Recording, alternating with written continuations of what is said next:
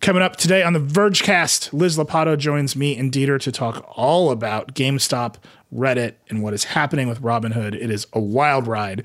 And then Dieter gives us a little update on some gadgets. That's coming up on The Vergecast now. Support for the podcast comes from Canva. Presenting to a group of your colleagues can be nerve-wracking, so why not ease some of that anxiety with Canva? Thanks to their A I, you can start with a simple prompt and watch Canva go to work. Choose your favorite style, customize the content, and that's it. You're done. It's a serious time saver. Whatever you do for work, Canva presentations can give you a head start on your deck. You generate sales presentations, marketing decks, H R onboarding plans, you name it. Finish your deck faster. Generate slides in seconds with Canva presentations at canva dot com, designed for work. This episode is brought to you by State Farm. If you're a small business owner, you know that it isn't just your business, it's your life. And whatever your business might be, you want someone who understands. That's why you might want to check out State Farm Small Business Insurance. Why? Because State Farm agents are small business owners too, living and working in your community. That means they know what it takes to help you personalize your policies for your small business needs. Like a good neighbor, State Farm is there. Talk to your local agent today.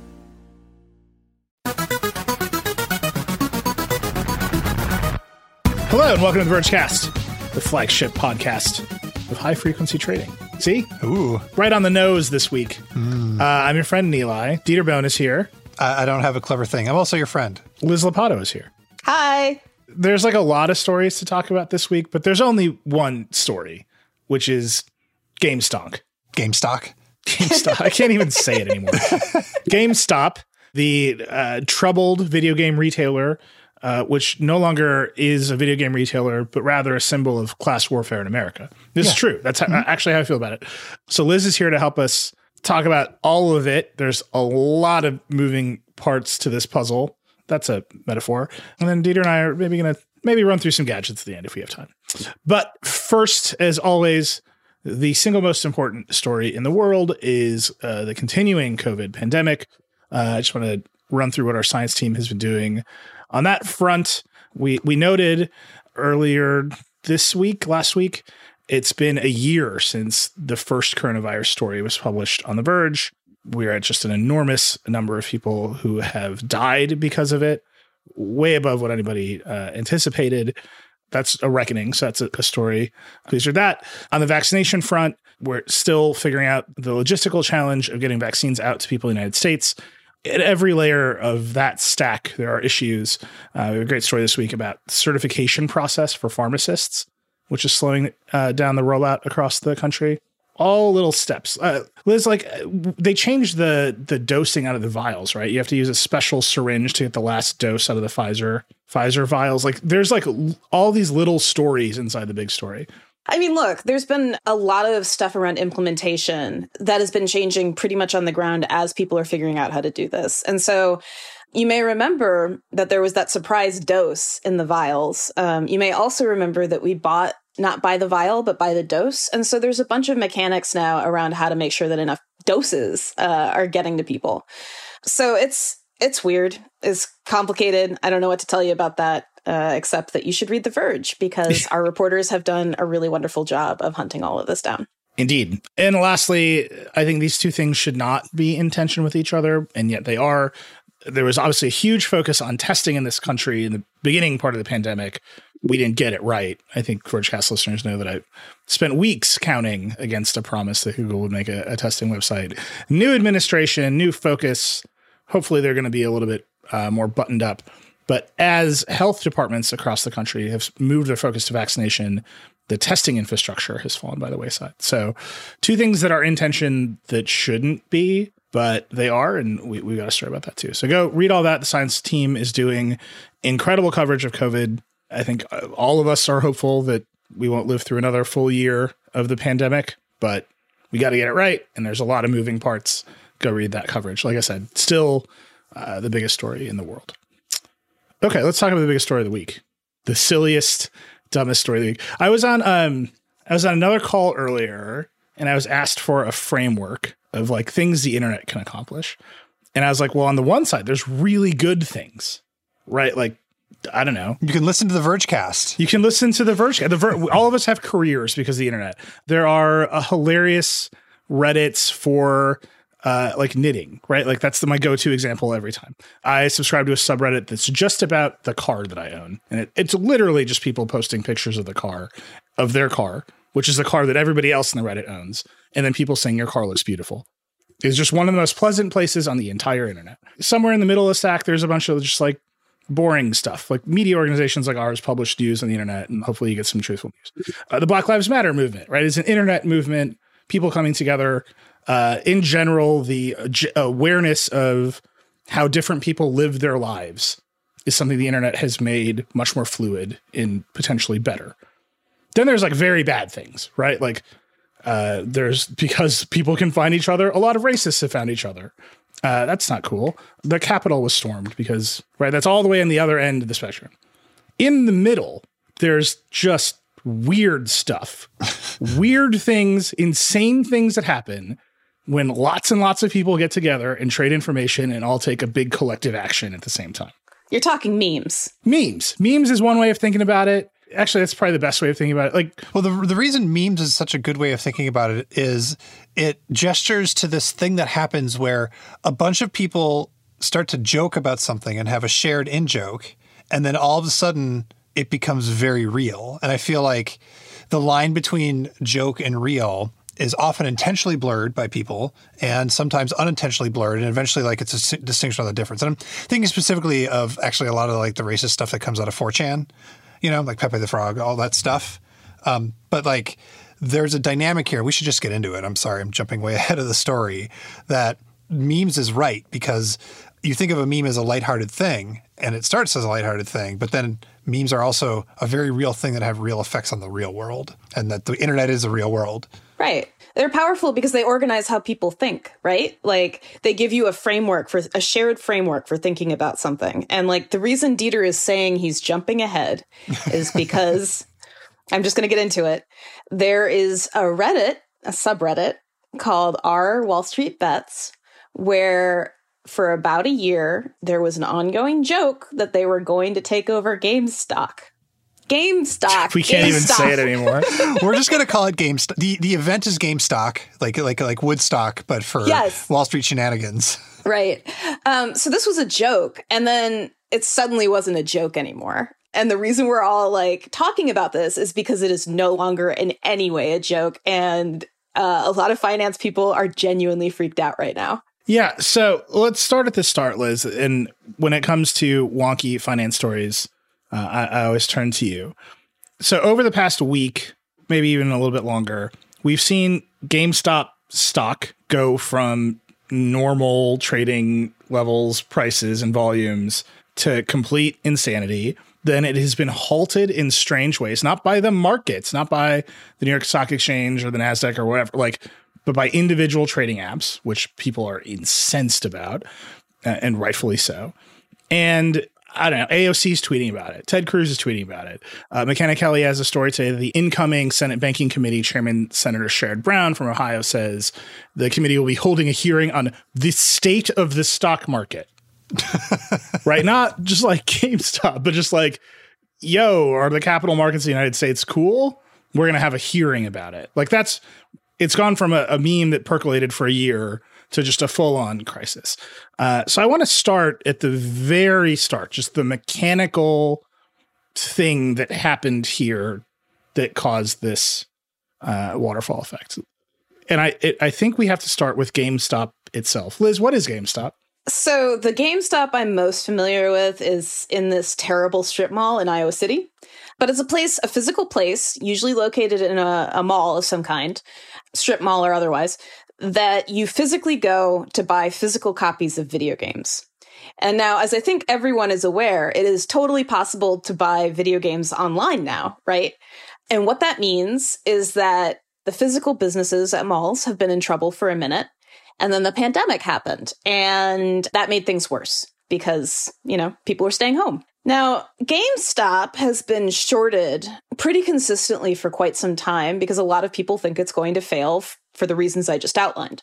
Every time uh, someone says that a stock has been shorted, I nod my head and go, mm, yes, I have I have heard the explanation of what shorting a stock means. I, it is it is a complicated thing where you, you you buy the stock and then you lend it to somebody and then they, they hang on to it and then you buy it back. And if the stock goes down, then you win. And yes, I, I, I do understand this. No, I don't. I don't get it. I don't okay. understand how it works. So the T L D R explanation is that shorting a stock is betting that it will go down.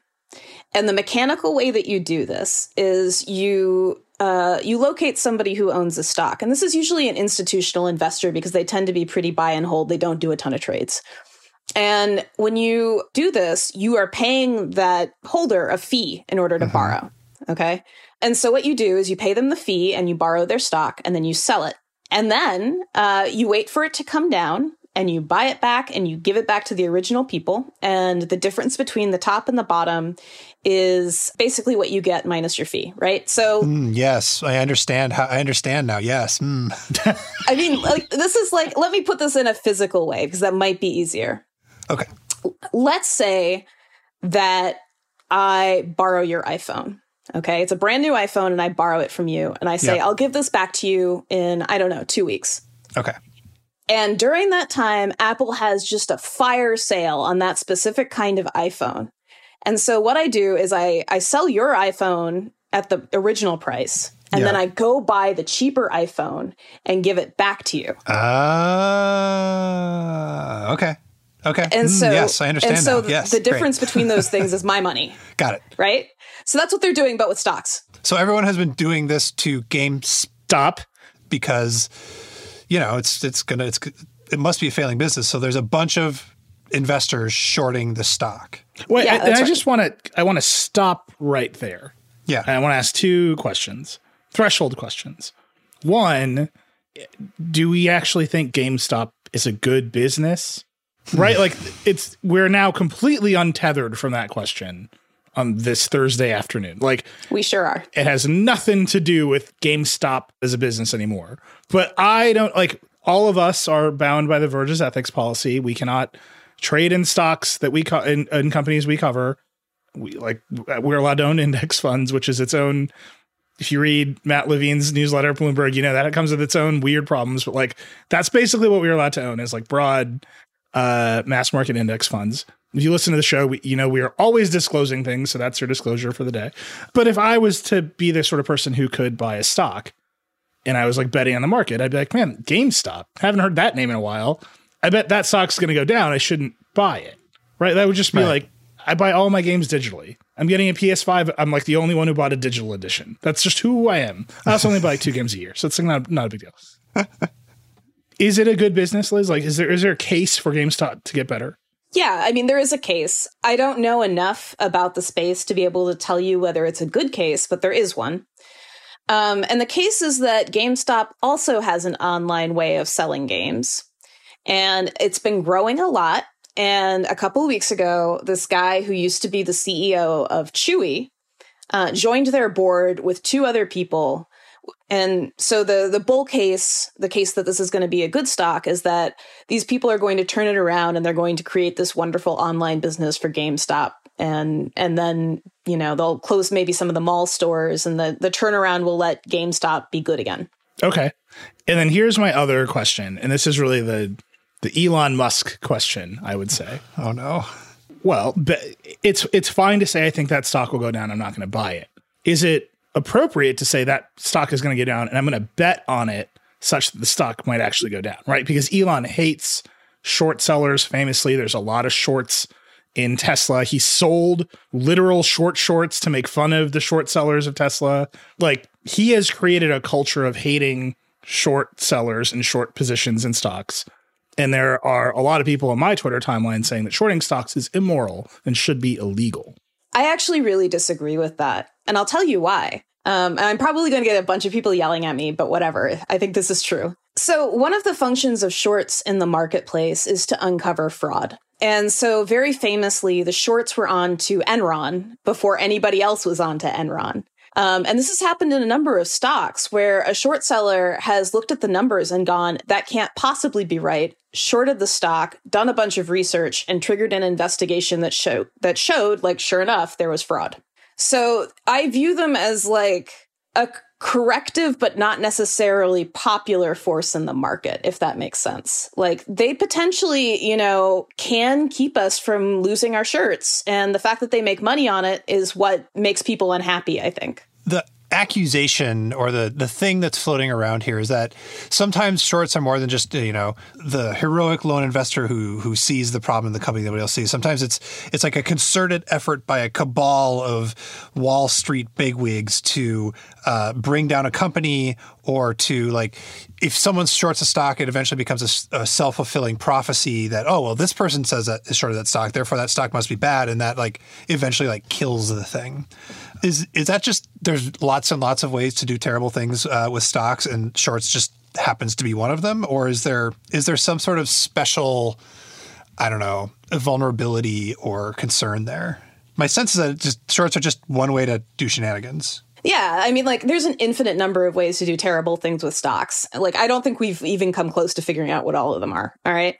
The other thing that I will say about short sellers is that they put their money where their mouth is. Because you remember the iPhone like metaphor I just used with you, Dieter? Yeah, I'm still wondering where my iPhone is. Like, I, I haven't logged out of iMessage. It's like a problem. So let's say instead of Apple cutting the price, Apple raises the price. I still have to give you your iPhone that I sold back. So I have to go buy it at that more expensive price. Now, the thing about that is that if you're a short seller and this is a stock and not an iPhone, like, your losses are theoretically infinite. Like, the higher the stock goes, the more you lose. So, you know, you can say, like, short sellers maybe are bad for the market, but they're putting their money where their mouth is, because if they're wrong, they stand to lose really a lot. Okay, so this br- this brings us to Wall Street Bets, right? Short sellers potentially losing everything is the underlying mechanic of what is going on with the Verge keyword combo platter of Reddit, like Reddit, Robinhood, the internet, social media, moderate, like, you pick a Verge keyword, it's in here somewhere. There were a handful of gigantic investment firms, hedge funds, who had shorted GameStop stock massively, right? Like, more so than stock existed. That's right. And they had been using it kind of as a cash register, because typically for the last couple of earnings, whenever GameStop reports its earnings, uh, the stock goes down because, you know, of the problems with the business we laid out earlier. So, you know, it was like kind of this like thing where I think people got a little careless and they got a little comfortable with like, oh, this is a reliable way of making money, is that this dying company is going to post bad earnings and then I'm going to make money. Okay, so then there's a group of people on Reddit who see that this is happening and that the short sellers, I think the most important character here is Melvin Capital, right? Mm-hmm. So that there's a, a short seller called Melvin Capital that's deep, deep, deep, deep into GameStop. Redditors see this in the subreddit Wall Street Bets. What was the inflection point where they went from, we can invest in GameStop and make some money, to, we're going to destroy Melvin Capital? That's a really good question. So this is a little bit of a mechanical answer. Um, so you remember how I just explained that if you're a short seller, your losses are potentially infinite? Mm-hmm. One way to stop that is to buy back the more expensive iPhone before the stock or the, the price continues to rise, right? So if you see that the stock is going to go up and you think it's going to go up for a while, you close out your short position, which is called covering your short. You make a loss, but at least it's not the worst possible loss. But because you have to go on the market to buy the stock back, you send the stock up farther. Okay, that's called a short burn, basically. And it creates a, a sort of a situation where the stock keeps going up and can potentially burn other shorts. Right. There are also a couple of ways that you can work with options trading to ensure that the stock goes up. Um, and this is where it gets a little complicated. And I'm going to walk you guys through it, and you can tell me uh, if it makes sense or not. But there's this thing called a call option. So if you're feeling confident in, let's say, GameStop, you can buy a call option, which lets you buy a stock at a specific price on a specific date. Okay. And the way that this works is let's say that I want to buy a call option on a company, company X, all right? And the shares are trading at, let's say, ten dollars. But I feel really confident about this. I'm sure that the stock is going to go up. I think it's a great business. So I buy options that let me buy one hundred shares of company X stock for, let's say, twenty-five dollars on March first, okay? This contract is a lot cheaper than just buying a share. Um, it's a fraction of what it costs to buy a share. Now, let's say, uh, you know, February, which is coming up, there's like an epic run in the stock, all right? And by February, mm, I don't know, the middle of February, February fourteenth, it's up to fifty dollars a share. I can do a couple things. Um, I can sell my options to somebody else um, for more than I paid for them and realize my gains there. Or I can continue to hold on to them until March first, at which point I get one hundred shares at the price that I, I locked in um, and immediately sell them, at which point I make a profit. On the other hand, because this is risky, it's possible that I bet really badly and that the company only gets up to twenty dollars a share. In that case, I lose everything that I paid for my options, right? Because if I bought the shares, I would still have a share. It just wouldn't have gone up as much as I wanted. But because I bought options, I have nothing. Right. You just, you you had the you bought, you bought yourself the opportunity to buy some stock, and the opportunity passed you by, right? That's right. Now, the thing to keep in mind about Wall Street is that there always has to be somebody on the other end of the trade. And so whoever sold me the options is going to reduce the risk that my options will hurt them. And the way that they do this is they buy stock in company X, which makes the stock go up. And the further the stock goes up, the more stock my counterparty has to buy in order to cover their risk. And for those of you who do read Matt Levine, you know this is a gamma trap. Wait, I'm sorry, that that um It sounds like an Avengers plot point, um, and I don't want to. I don't want to. I don't want to overcomplicate it. But what you're saying is, you are the person selling me the option. I buy the option to buy one hundred shares from you. You say, "Oh man, if he ca- if he cashes in that option, I'll lose money, right? If the stock is lower than the price that I agree to buy, you're going to lose money, right?" Yeah. If if you if you you have options to buy the stock. If the stock is higher than the price, Aha. then I lose money on that trade. Because you have to go out and buy the stock and then sell it to me for a lower price than you paid for it. That's right. Right. So you're going to buy stock to make sure the price, to, to make sure you cover your bet. But that causes the price to go up because you've That's exactly right. increased demand. Right. Okay. So yeah. you, you buy the stock before the price goes up to make sure that worst case scenario, you can sell the stock at the lower price because you bought it early. But M C U phase four has so much more math in it than I anticipated. Okay. All right. So we, we, we, right. So like, but so these options just have their underlying mechanic, which is when you buy the option, someone buys some stock. That's right. And so if you get enough of this going, like let's say you have a bunch of Redditors who all purchase these options, suddenly the stock goes up because the counterparties had to purchase stock. And that potentially is trouble for the shorts because the stock is going up.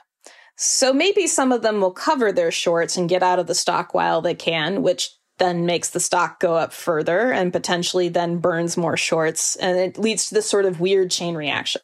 Um, and that's the theory under which uh, Reddit is currently trading on GameStop.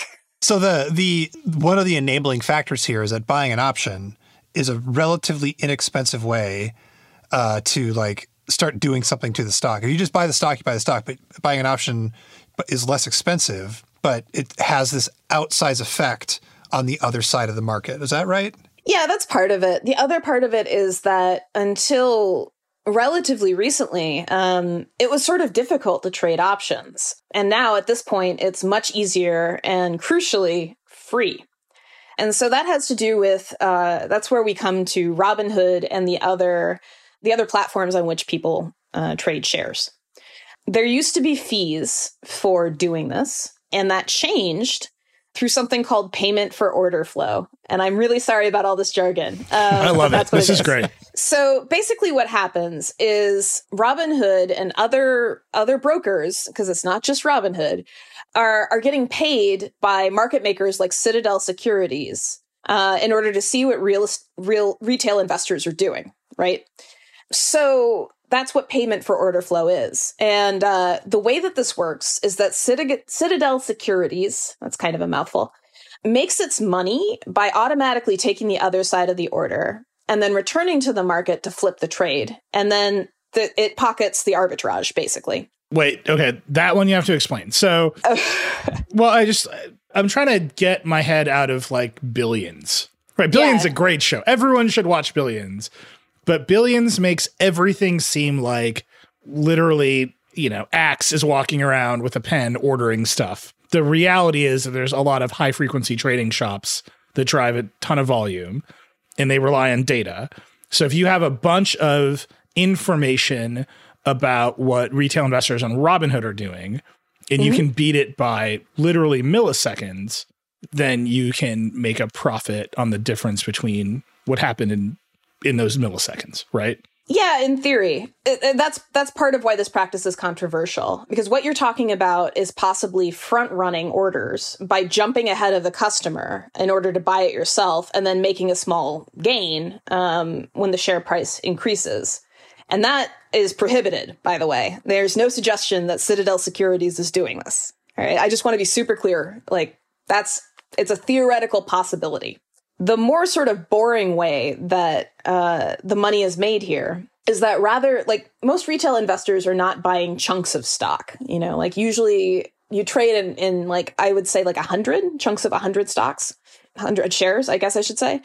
And that's not what retail investors are doing. Like, they're buying a couple of shares. And so what something like Citadel Securities does is package them all together in order to make a more efficient trade that is theoretically cheaper for the retail investor, which is, you know, that's the argument in favor, basically. So in that scenario, Citadel is looking at the flow coming out of Robinhood and they say, okay, here's one hundred individual investors who are trying to buy one share of Apple stock, which is like one hundred thirty bucks or something, mm-hmm. uh, one hundred forty bucks, I think right now. We can just buy one hundred shares of Apple stock, get ourselves a discount, and then sell it to those investors and make a little profit on the margin. Yeah, that's right. Like, the amount of money that is made on this has to do with how much volume is going through, right? So the more people who are trading, the more money that a market maker like Citadel Securities makes. And I want to be clear also here that Citadel Securities is not the only person, like not the only entity that's doing this.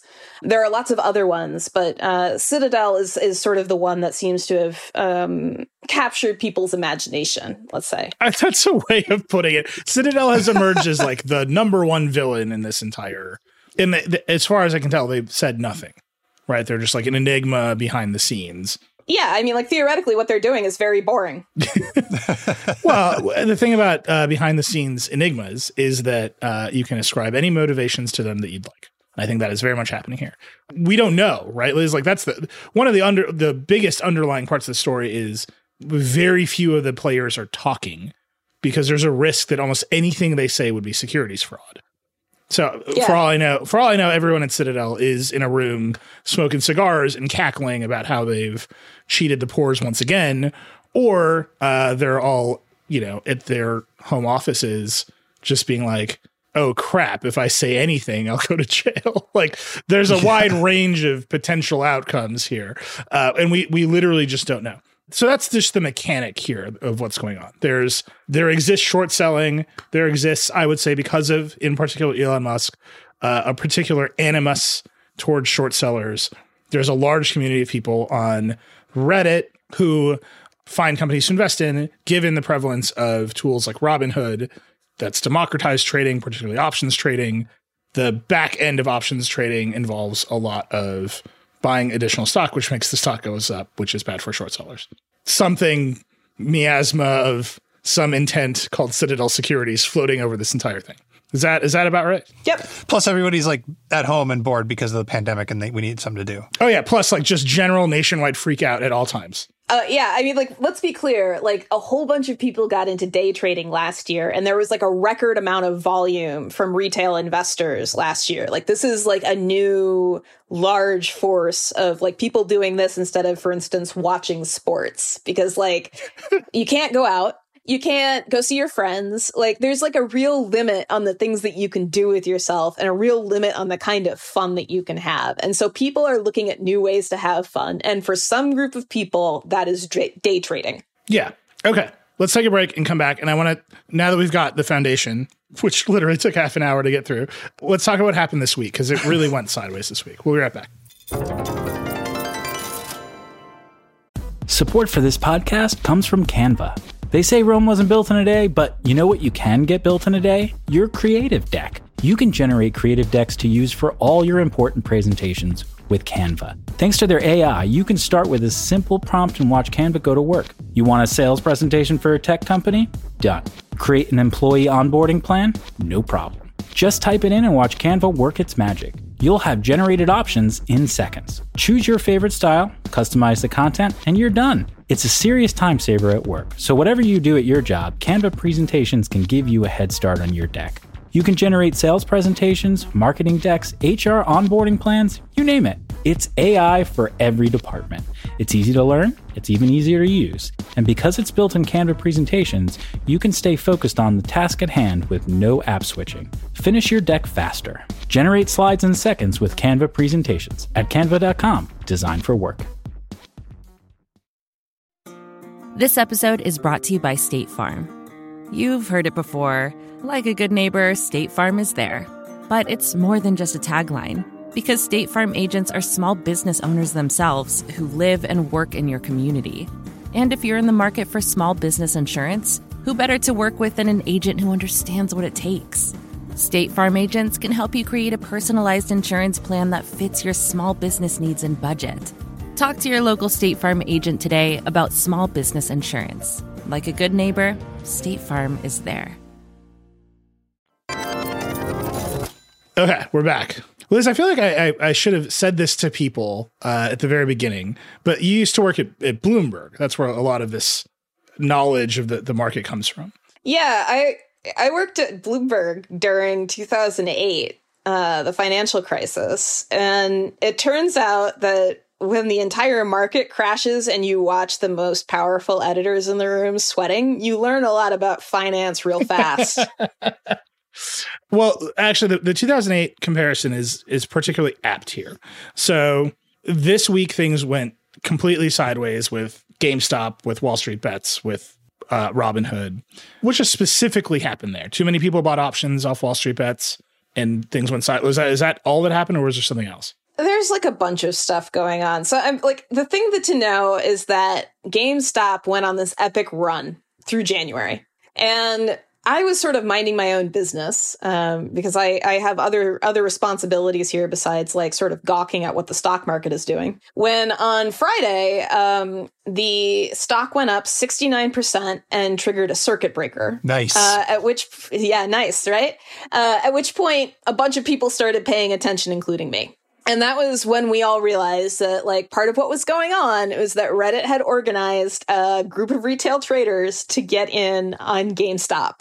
And that was like, the run was getting so big because there were so many people involved that um, it actually caused a halt um, from the market. And we all came back on Monday, and somehow everything got crazier. Like, I, the market halted trading, I think, eight or nine times. And at that point, it was like, okay, there's something very strange happening here. And that was, you know, when I, I went back and looked at WallStreetBets, because the thing is, this is not a new forum. It's been around almost ten years now. Um, the Wall Street Journal has a really great interview with the guy who founded it, um, who is just like no longer a moderator there, like is kind of like horrified at what it's become. Um, really worth reading. But basically, they've been written about in the financial press for a couple of years now because they can, they, they're interesting. It's an interesting group of people. But when they sort of came into the spotlight in the way they did on Friday and Monday, a whole new group of people came in who were not necessarily involved with WallStreetBets, but like noticed something weird was going on. And so like figured out that they should maybe get involved too. And then everything just got real weird, real fast. So you remember how I talked earlier about how, like, there are some people who think that GameStop is, or was, I guess I should say, undervalued and that there was a case, a bull case for the stock? Yeah. Yeah. We are way beyond that now. um, way beyond that. And so what's going on is that, like, it's, it's almost like this stock, like buying options or buying the stock outright has become a meme. And so you see people like posting that they their orders online, that they they bought this. You see people posting how much they've made off of GameStop online. And it just seems to be like accreting more and more people, just like as this continues to go on and the meme seems to spread. So GameStop is not the first meme stock, right? Like I think Tesla is like a more famous meme stock that people just like buying it. They like Elon. Uh, you know, I've done however many appearances on C N B C where someone's like, what's really up with Tesla? And I'm like, they just like the guy. Like, yeah, like Tesla's underlying financials. Tesla's worth more than G M uh, in the stock market. Tesla does not sell as many cars as G M, right? Like it doesn't have as many factories, but the upside of Tesla is potentially very high. So there's like a rational case to be made that Tesla will just keep going up and meet meet its sky high valuation. And people really like Elon, but it's still a meme, right? Like none of that's proven out. They have to execute their way to it. Whereas with GameStop, it's like pure meme. Like it's just a joke you can tell with money. The thing that I've been thinking about when it comes to GameStop is like a very weird thing that went on with Hertz last year. You may remember our transportation reporter, Sean O'Kane, and I have been like giggling about Hertz for some reason. Mm-hmm. I've been wondering, yeah. Hertz went bankrupt, which theoretically means their stock is worth zero. And yet the stock started trading at interesting prices that were not zero, but in fact, like totally unrelated to the underlying business. Um, and at one point, like in the bankruptcy proceedings, Hertz tried to sell more shares to raise money and uh, was told no. Th- you know, they figured, I think quite rationally, that if there was that much interest in the stock, then one way that they could make money to pay off the people they owed money to was just to sell more of it. Right. Um, and I'm pretty sure the S E C said no to this. Um, it was either the judge involved, the bankruptcy judge, or the S E C. And so there was like this weird disconnect between the people who were trading the shares of Hertz, which were, again, theoretically worth nothing, and what was actually going on with the business. And it was like, this is what I've been thinking about this entire time, was like that Hertz event as like sort of being the beginning of whatever we're seeing now. Okay. It's a meme stock. It goes crazy. What happens to Melvin, right? Because Melvin basically gets driven out of business and then they get like a cash infusion.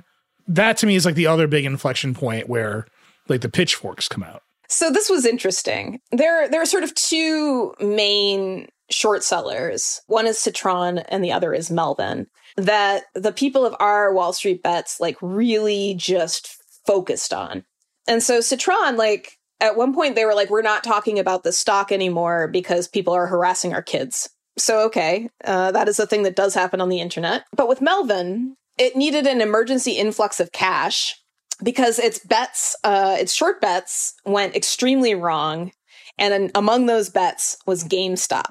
At that point, it was just like a, a moment of like, oh my God, this is so big that these Redditors are starting to topple hedge funds. I think this is where the what is now the prevailing narrative of the reason I brought up two thousand eight uh, in the Depression. The prevailing narrative now is, here's a bunch of kids who came out of the shadow of the recession.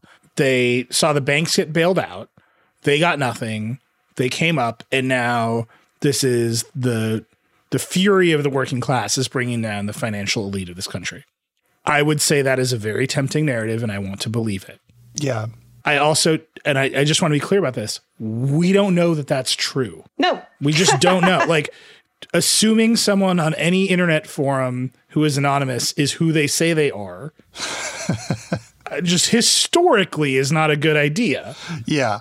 Right. Like I, I just, it isn't like they could be anyone. And so there's uh, what I keep calling it fan, like Fight Club fanfic.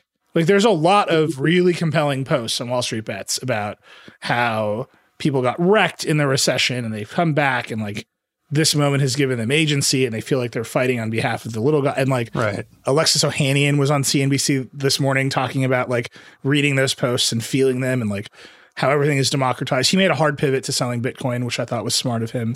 um, I, I like Alexis. It's always be Bitcoin. Awesome. All, all of my interests together here. Yeah, exactly. Um, I mean, do, do what you got to do. But I think that stuff is really compelling. I just would caution everyone that we don't know. Like, that's one of the things about this is that the narrative is now it's taken shape and it's a story that just like the price of the stock is no longer tethered to GameStop's business, the story, the narrative is no longer really tethered to what we know is happening or what we can prove is happening. I think that that's a good note, is that on the internet, nobody knows you're a dog. But the other thing that I would say here is that there are rich people on both sides of this trade. Yeah. Like, some rich people are getting richer because of what our WallStreetBets is doing. Like, they're very proud of, like, you know, having taken down a couple of short sellers. But I'm sure uh, that there are a number of places that have been very quietly profiting off the retail trades.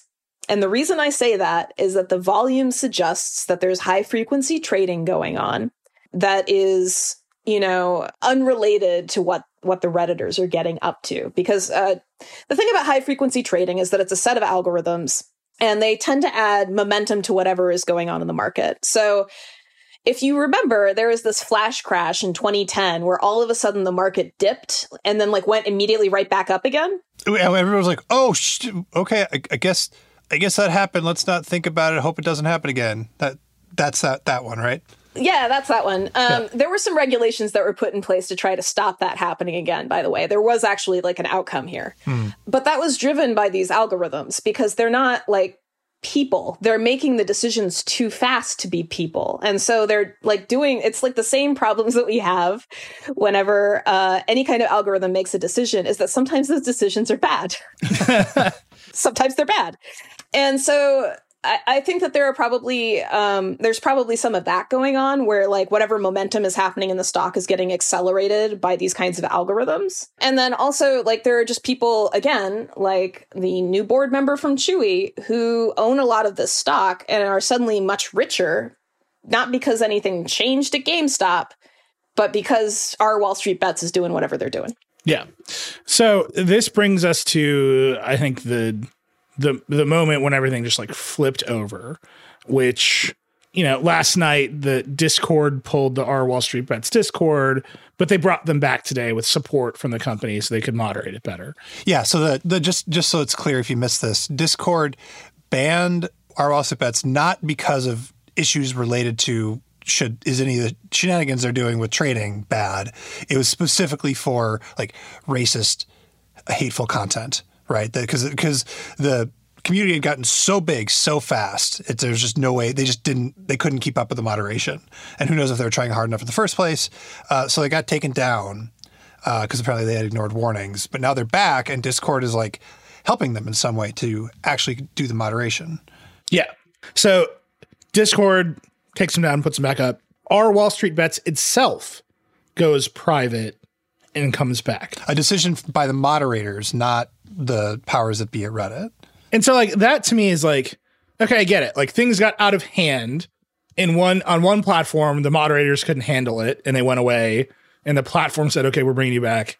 We're going to help you out. Mm. On Reddit, the moderators themselves are like, this is out of hand. We're taking it down. They brought it back. Yep. Then there's the chaos, which is Robinhood. Yeah. Yeah. Liz, what happened with Robinhood? Well, it's not just Robinhood, I want to be clear, but a lot of these brokerages, including Robinhood, have limited how you can trade GameStop and A M C and a couple of the other stocks that our WallStreetBets has gotten into. Actually, can we just take a pause there? Just more Verge keywords. Some of the other stocks that are that are part of this game include uh, BlackBerry, yep, and Nokia, yep, which is just very funny to me personally. Because like I, I saw a video today of like a, uh, a kid like cosplaying as a trader, right? Okay. Like he was like a teenager in his bedroom, like making a TikTok, and he was like pretending to be a trader, and he was like Nokia to the moon, and it was just like cracked me up. Like it was like the funniest thing I've ever seen. But like A M C is a Verge thing too, because we were talking about the theaters closing and dealing with streaming and blah blah blah blah. Like, and I don't know, Bed Bath and Beyond is where I swap out my Soda Streams. No, nope, that's not a Verge keyword. A, Sorry, you've gone too far. you can buy you can buy Google Nests at uh, Bed Bath and Beyond. Okay. Um, That's the end of the Vergecast, everybody. Okay. we've, we've strained credulity. All right, Liz, so a bunch of the the trading apps, I think, but Robinhood is the one that like took it on the chin.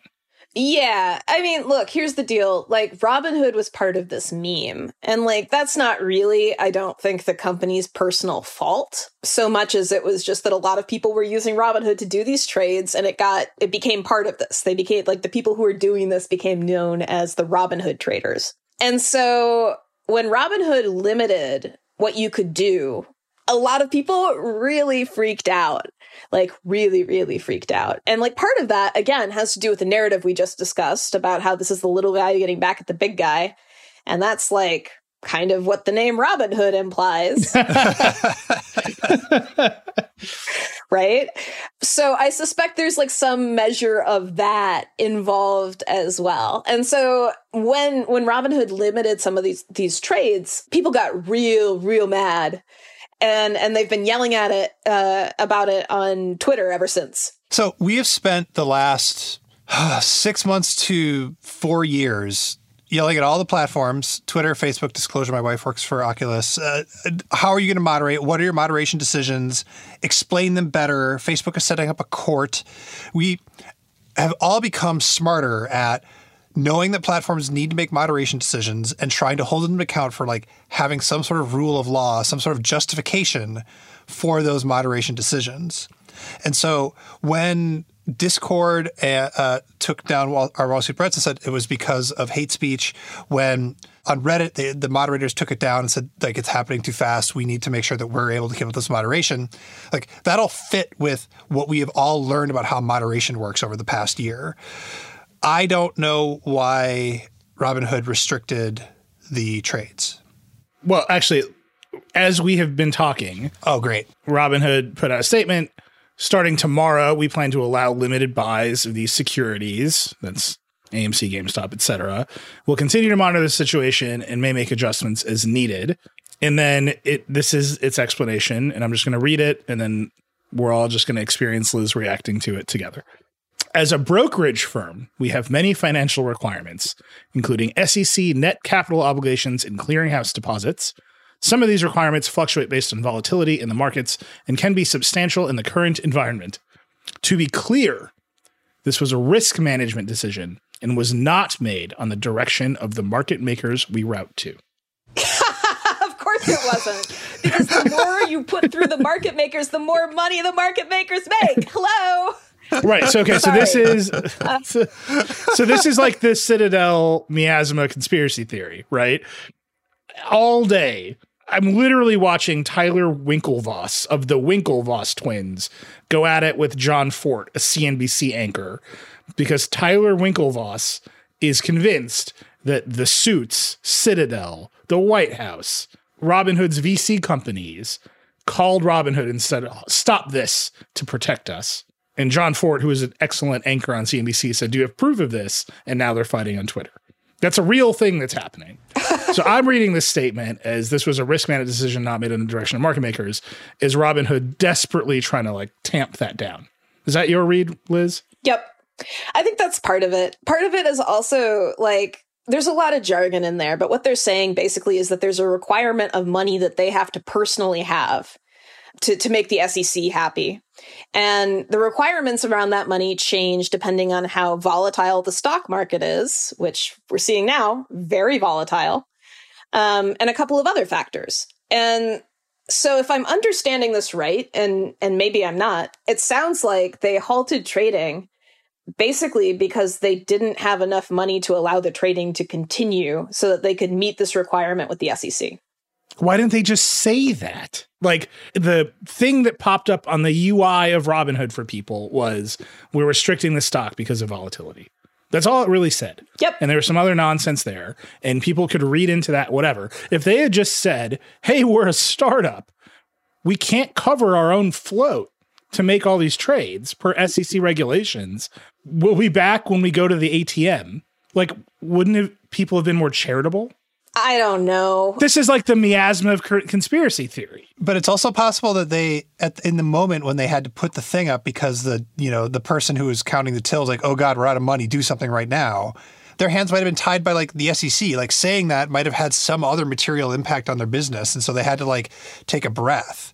I'm, I'm like trying to give them the benefit of the doubt. I don't know. Like I, I agree with you. They should have just said it. We talked earlier about how a lot of things that a lot of the parties are in, engaged in this, this situation, like they can't say a lot without engaging in securities fraud.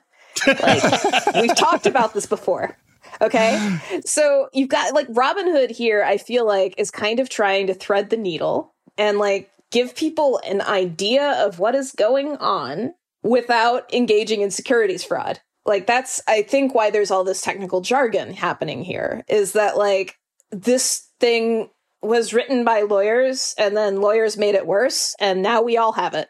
We do all make, we, yeah, lawyers make things worse.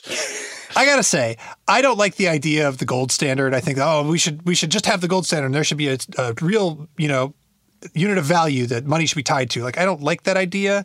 But, man, I can see why it's tempting after this hour, right? Just like, all of that would go away. Right. I, look, I, I, I, to again, I'm cautioning everyone listening to this. We have just come through a year, two years of let's get good at misinformation and conspiracy yeah. theories on social networks. That's what this looks like to me. There's something true here, but people keep sending us screenshots of people on Reddit saying they work for Robinhood and there was a phone call. Maybe that's true. It, we should go report it out. We're going to we're going to go try to report it out, right? Yep. But right now what's happening is like the entire literal market is reacting to screenshots like that. The entire market is reacting to billionaires like Tyler Winklevoss saying there was a call being made. It's a cr- Dave Portnoy, who runs Barstool Sports and has like a very popular stock trading Twitter account situation. And it, it's like a multimedia empire of stock trading. He's like, everyone should go to jail. He's already he's skipped fifteen steps and the C E O of Robinhood is in jail. Yeah. And I like step one. And, you know, I think this is frustrating for people. Step one is to be like, wait, can Robinhood do this? Have they given themselves the ability to halt trading? I just got some breaking news, Uh-oh. which is coming from Bloomberg. And it says that Robinhood is said to draw on credit lines from banks amid tumult. And it's it's a two paragraph release. It's literally still coming in. But it sounds like they've tapped uh, several hundred million dollars, which suggests that they are trying to make sure that they are meeting their capital requirements. Okay. So again, like we, we trust Bloomberg, but why won't Robinhood say this? Right? Like they're creating the conditions for disinformation to flow. They're creating the conditions for people to fill in the gaps of their understanding with things that sound totally reasonable, but add up to at Stool Presidente saying they should be in jail. Right. Like that's just a just take yourself out of this situation and how you feel about money in the stock market. This looks like conspiracy theories on the internet. Like it, it really just yeah. it has that shape. Like it's a resonant. All of my instincts that we built to cover that stuff are resonating with this story in this way. And like what I think is really frustrating to people is that it's a long road from here to the the C E O of Robinhood being in jail. Like a long winding road. Where step one is we're going to go read the Robinhood Terms of Service Agreement. And if you have been listening to this show for however many years, you know, I think terms of service agreements are inherently problematic, should maybe even be illegal, are definitely non-negotiable, definitely contain a power imbalance between the service and the, th- like how many episodes of the show have I talked about this, but they exist and they're enforceable. And Robinhood's Terms of Service Agreement, which people click agree on, definitely says we can shut down your account and restrict your trades with securities. There's parts of it that based on what kind of trades you're doing, how much how much money you have in your account to cover your trades if they go sideways, all this stuff, much more complicated. There's parts of it that say we can sell your positions for you. Now, is any of that fair? I don't know. Is that is is it reasonable? Like, will it hold up?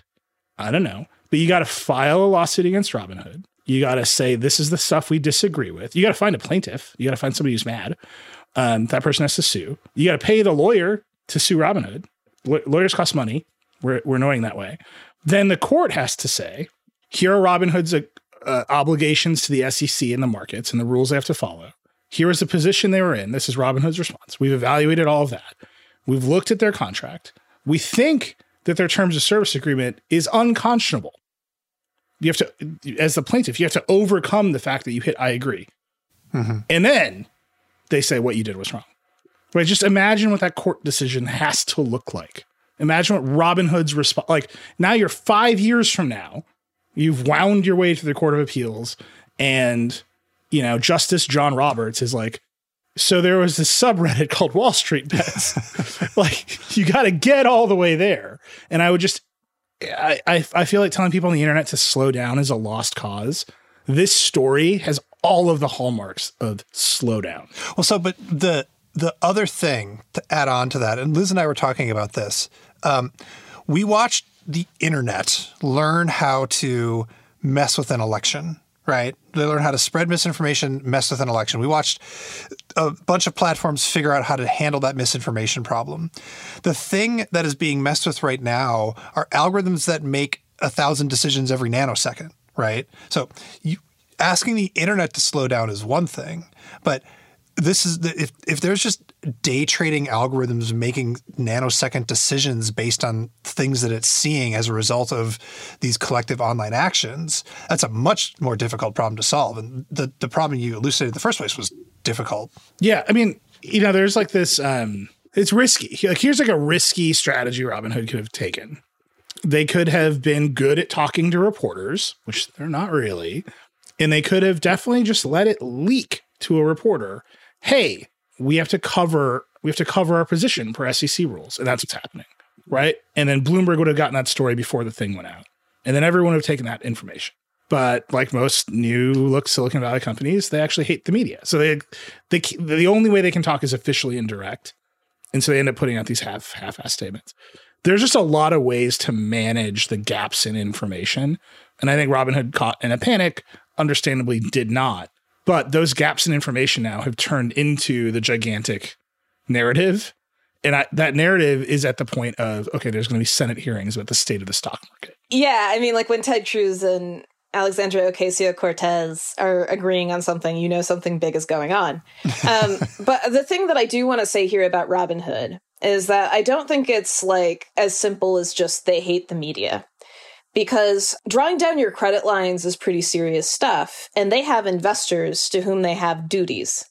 And so if they were to go out and say directly what's happening, or or in some cases maybe leak stuff, they may very well be lining them up themselves up for a different lawsuit from the people who put money into them. Yeah, I mean, like I'm not at, I, I don't work at a company that has S E C obligations. At least I don't think we do. Uh, like, I, don't, I don't know what Bankoff's up to, but, um, you know, look, there's a lot of ways to handle it. My point was they didn't do themselves any favors, right? And that's just one way of like getting ahead of the story so that people have some sense of what is actually happening instead of the now received wisdom of the internet, which is almost impossible to change, that there were definitely shenanigans and definitely criminality and definitely people should go to jail. Maybe all of those things are true, right? It is totally possible that all those things are true. We don't know.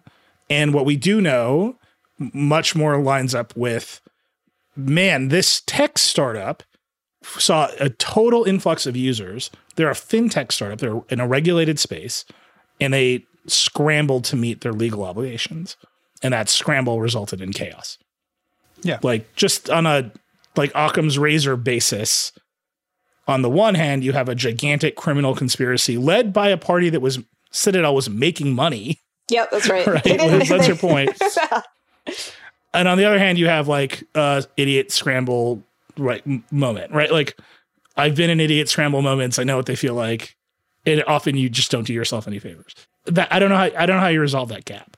And I, I certainly don't know how you resolve that gap. And somehow reconnect yourself to the overwhelming narrative that this is the little guys versus the big guys. And there's justice that was uh, subverted by Robinhood taking this step. Like, that's a lot of things.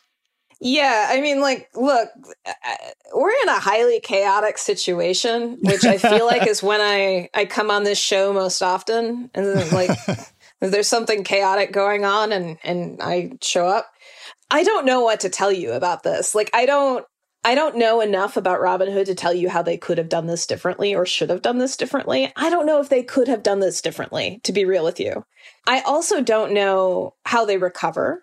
Maybe they will. It's possible. But there's just like a lot of a lot of things that are moving very quickly and kind of scarily in the financial space right now as a result of Reddit. I just want to be super clear. Like, like this doesn't happen without like Reddit and Discord and Twitch and all of these ways that these individual retail investors have figured out how to organize themselves. Like, this is why we haven't seen anything like this before, because like ordinarily when you're, you know, trading, you don't really necessarily have a community. I mean, you might, but like it's not at this kind of scale. This is like, the internet mob has come for Wall Street, and Wall Street does not know what to do. Yeah, Liz, you said two things to me today that like are really sticking with me. One was uh, this is going to end in tears, because fundamentally what we're looking at is like an out in the open pump and dump, and so far we've only seen the pump. And two, that uh, this you know this community and now the internet at large has figured out how to do a new thing. And that new th- and and and and Wall Street doesn't have like an inoculation against it. They don't. Wall Street doesn't know what its response should be yet. And so, like, what what's going to happen next is like what I want to ask you. I mean, who knows? By the time this airs, fifteen other things will have happened. But like the the combination of, you know, there's always there's going to be a cr- someone's going to pay somewhere. There's going to be some crash. Um, yep. Maybe it'll be the rich people. Maybe it'll be the poor people. Maybe it'll be everybody. Who knows? Uh, and that there's a new move that Wall Street doesn't know what to do with. Like, those two things seem like, I guess we're going to need to buckle up. I would buckle up. Okay. Yeah. I mean, like, look, there are a couple of ways that you can look at the place where GameStop is now, right? It has nothing to do with the actual physical store. It has nothing to do with the people who work there. It has nothing to do with any of like the fundamentals underlying the business. Like, this is just a thing that is occurring out in outer space somewhere that is probably freaking out people who work at GameStop, frankly. um, and and so it's it's unusual for a stock to be this divorced from reality. And when that does happen, typically it comes crashing down. Now, I can't tell you when that will be because I don't know. And like, if I were in a position to know, I would not be working as a journalist. I would be trading fucking stocks. um, but but I do think that there is going to be a, a, a significant crash of GameStop stock coming. And like, I think that if you are getting in at the end of the pump, you are potentially in a world in for a world of hurt. Like, anybody who's getting into this stock now is getting into a much riskier gambling situation than somebody who got in two weeks ago. All right. I usually end by being like, what's going to happen? I think we know better than that this time. I'm kind of excited. I like, you know, I, I like everybody else during the pandemic. I too am at home and bored. And now I have an interesting thing to watch. Yes. Although, are we once again staring at like the end of the American experiment? Who knows? I will say that I am, I'm very appreciative of, like I said at the top, like the internet has all kinds of outcomes. And if like we can just raise the floor from truly terrible to just super weird. Like, if WallStreetBets and GameStop is like the worst thing the internet regularly causes, I would be very happy. Like, very happy. All right, let's take a break. Dieter, I want you to just run us through a little little gadget news and lightning round, and we get out of here. We'll be right back. Hey, this is Scott Galloway, author, professor, entrepreneur, and most importantly, host of the Prop G podcast. We got a special series running on right now called The Future of Work, where I answer all your questions on, surprise, the future of work. Questions including, what are we missing when we work remotely? Or how do we handle work-life balance when a major opportunity comes knocking? From the provocative to the technical, we're offering insights you won't want to miss. So tune in to The Future of Work, a Prop G Pod special sponsored by Canva. You can find it on the Prop G Pod wherever you get your podcasts.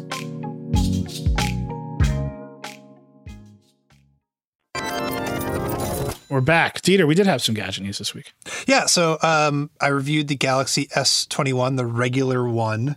You know, what's interesting about this this one is Samsung took its flagship name and it put it on a mid-range phone. It's like, it's a perfectly good phone, but it definitely is like an eight hundred dollars phone that is going to get discounted at six hundred fifty dollars, seven hundred dollars by carriers in two months, and that's where its price should be.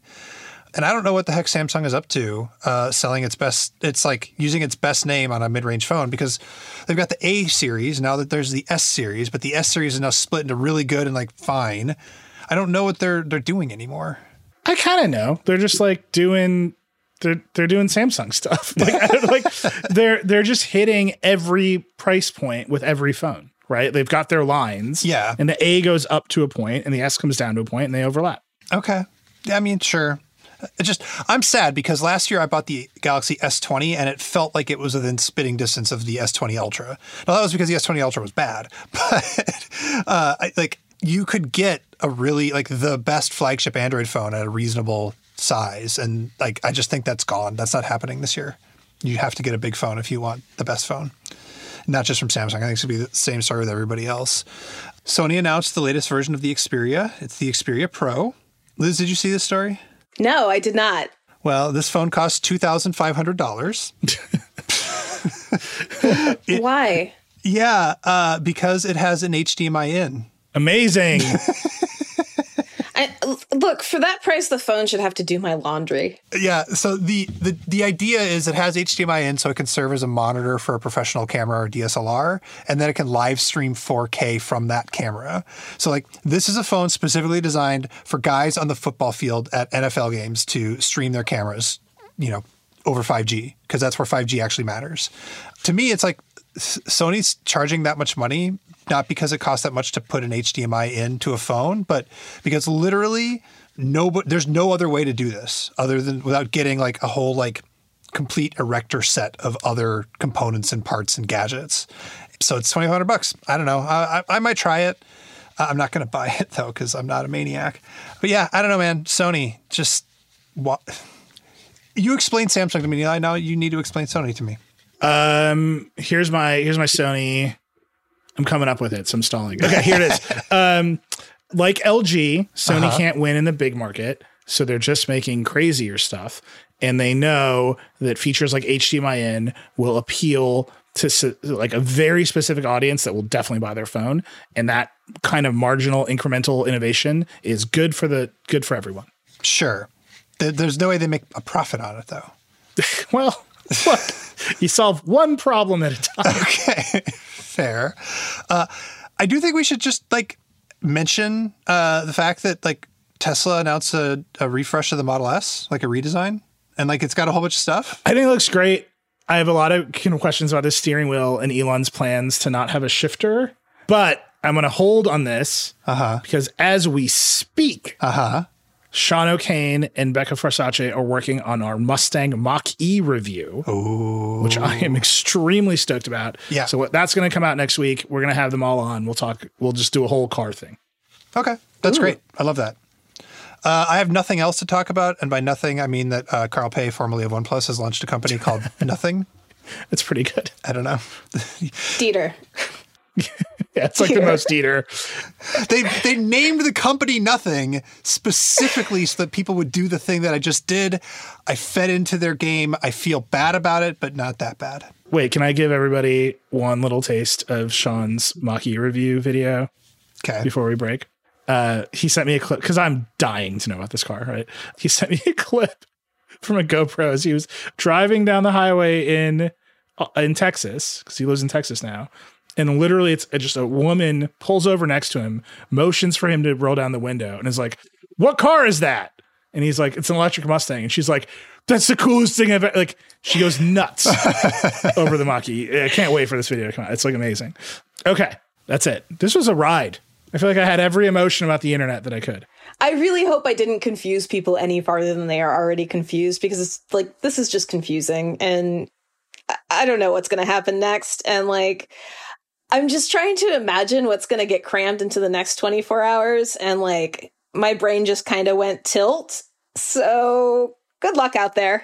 Casey had a had a good tweet. Actually, his um he had, his entire issue of Platformer was about this. But his tweet joke was congratulations to Unruly Mobs for being the main character of twenty twenty-one, which is uh, it sounds about right. Okay, speaking of things that are very complicated, on Decoder this week, we had Joseph Benn from Reuters, who's broken a lot of news on the SolarWinds hack.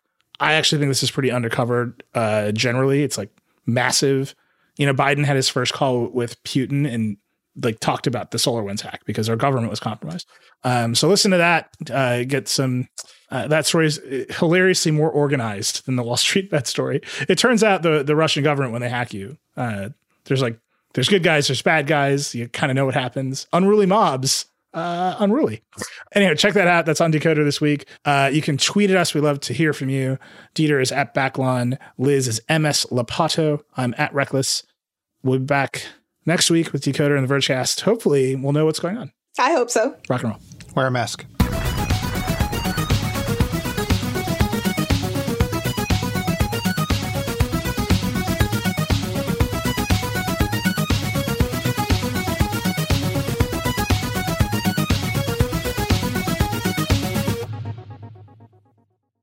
Thanks to Canva for their support. Canva wants to make your presentations come as easy as those thoughts that pass through your head. And thanks to their A I, you can start with a simple prompt and watch Canva go to work. Choose your favorite style, customize the content, and you're done. It's a serious time saver. Whatever you do for work, Canva presentations can give you a head start on your deck. You can generate sales presentations, marketing decks, H R onboarding plans, you name it. Finish your deck faster. Generate slides in seconds with Canva presentations at canva dot com. Designed for work.